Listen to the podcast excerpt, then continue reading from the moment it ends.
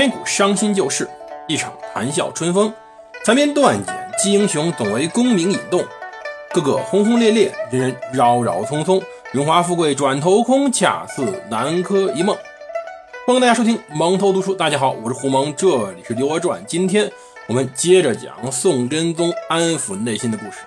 上一期我们讲到，宋真宗在王钦若的鼓动下，想到了一招，叫做封禅。所以呢，他做了很多工作，一方面去试探到底这个事儿可行不可行，另外呢，也去安抚当时宰相王旦。王旦是个老实人呐。说实话，真是老实人。他不像寇准那种非常有挑战性，他是个循吏。说白了，皇帝让干什么，他就想干什么。虽然说他知道是错的，没办法，他也会干。尤其是他宋真宗还贿赂王旦这事儿，搁历史上想起来也算够搞笑了。皇帝为了达自己的目的，花钱买通宰相，中国历史上不多见。但也没办法，宋真宗对当时这些宰相班底真是没招。王旦好歹是能买通的，要是换寇准呢？要再往前换他老师呢？那根本就买通不了啊！那么说了这么久，这里呢，简单跟大家聊聊什么叫封禅。中国古代作为帝王最重要的礼仪，不是说你要怎么掌握权力，而是祭天、祭地、祭祖宗，这是最重要的。祭祀在古今中外，不管任何国家。都是一项非常重要的礼仪，所以在某些国家、某些文化里，大祭司的权力实际上还是凌驾于皇帝、国王之上的。这不奇怪，与天神沟通这一项是任何一个国家都无法避免的，因为在古代我们文化不昌明，没有什么科学技术，想解释当时地面上发生的事情，那么只能由天神来解释了。当然，我们也可以理解为。我们人类都是外星人带来的，那么我们总得有个人要去跟外星人聊聊天吧？那么这个人就是国王。当然，这脑洞大开的结果啊，这里不探讨什么未知科学的事情。我们想象中皇帝，就是我们说那个皇帝，不是现在这个职称啊，就是我们三皇五帝时候那个皇帝，我们老祖宗炎黄二祖。这皇帝是什么形象呢？我们总以为非常庄严，身着长袍，非常有气象。但实际上更有可能，他是一个身上纹着纹身、身着裘皮，就是那个兽皮啊，然后拿着个玉器，可能是玉环，也可能是玉圭之类的，去观测天象，站在高台上观测天象的一个人。为什么我们祭祀要采用高台呢？这是仿造山来建的一个形式，来代表我们与天更近，更容易观测天象，更容易与神明沟通。而中国与外国最大一个特点就是，我们的宗教事务和行政事务合在一个人身上了。那么这个人就是我们的皇帝。这皇帝同时兼领着我们行政长官和宗教领袖两个职务，这一点我们比国外先进很多。大家看看，像欧洲，欧洲罗马帝国以后搞出来一个基督教，教皇多神气啊！他亨利四世。受不了教皇去蹦跶两下，人家教皇把他革出教籍，他就得在教皇阿尔卑斯山自己的宫殿门口雪地里跪着，跪到教皇安抚他，同意他回到教廷而来，他才肯战战兢兢地吻了吻教皇的靴子，然后教皇给他递了块面包。这就是欧洲，中国不一样，中国自古就是统一国家，这种统一是高度的统一。那么我们的宗教事务。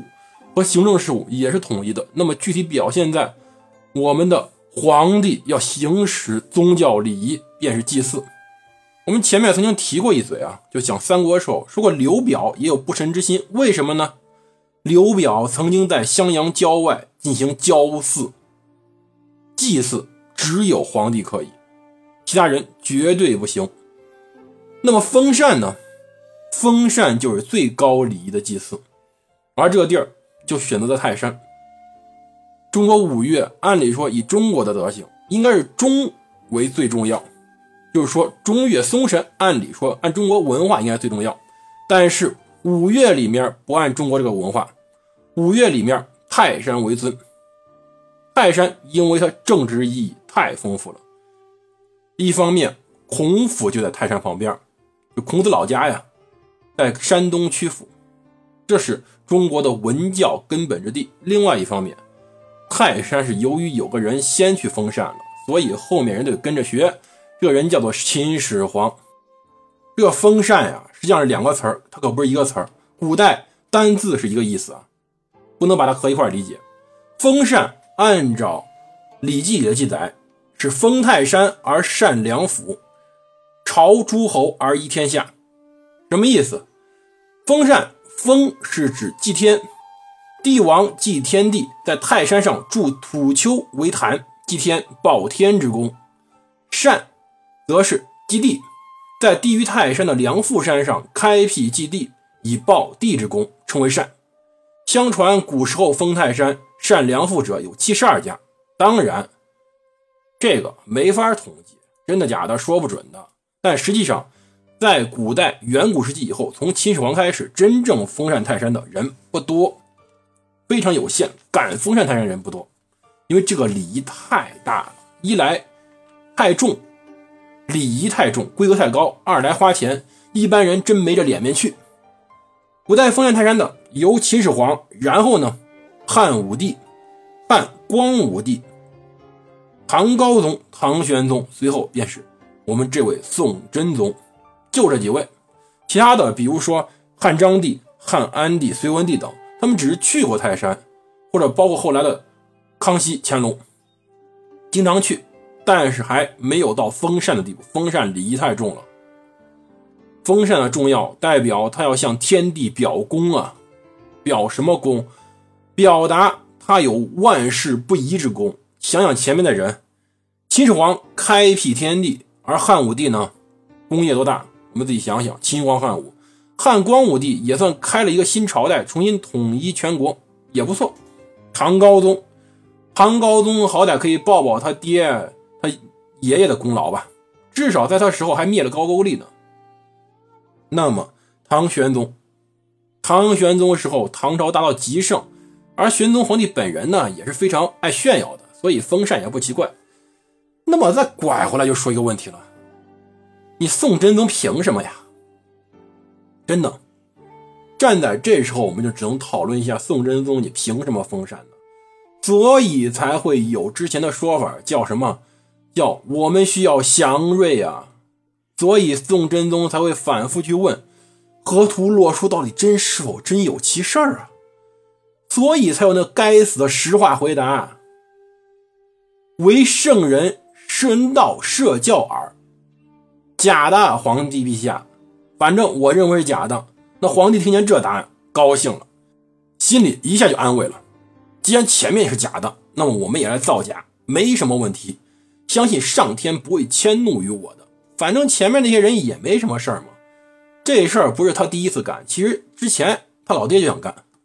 你想宋太宗那号人，得位不正，他更想去封禅，以表达他的功业，尤其是在各种打击之下。但是太宗皇帝没来及去，为什么呢？很不幸，当时各地已经开始上报祥瑞之时，不巧发生两个事儿。第一个事儿，宋朝皇家失火了。其实到这个时候呀，还有那个武德中史说呢，就是，呃，每个朝代对应一种。五行中的一种，然后称为什么德？宋朝呢是崇尚火德的，那么结果家里被火烧了，那宋太宗当然没法解释，只能先暂停。随后便发生另外一件大事，就是我们之前讲的宋太宗的大儿子赵元佐，为了替他三叔求情，结果惹怒了当时皇帝陛下，宋太宗一如既往的宰了他的三弟，导致赵元佐精神失常，最后发生了随后大火。导致了当时储位变更，也就是皇位的继承人由老大变成老二身上。之前讲过这一段。那么在这一系列打击之下，他宋太宗也就没心情去了。所以这个艰巨的任务便到了他的儿子宋真宗身上。可是封禅这事哪有那么好弄啊？大家可以想想，这么大的工程，这么大的礼仪，到底怎么办？天晓得。这时候有请我们两位奸臣出场，一位之前讲过的王钦若，另外一位叫做丁谓。我们下期讲讲这两个人的光辉事迹，让我们知道什么叫做标准的奸臣？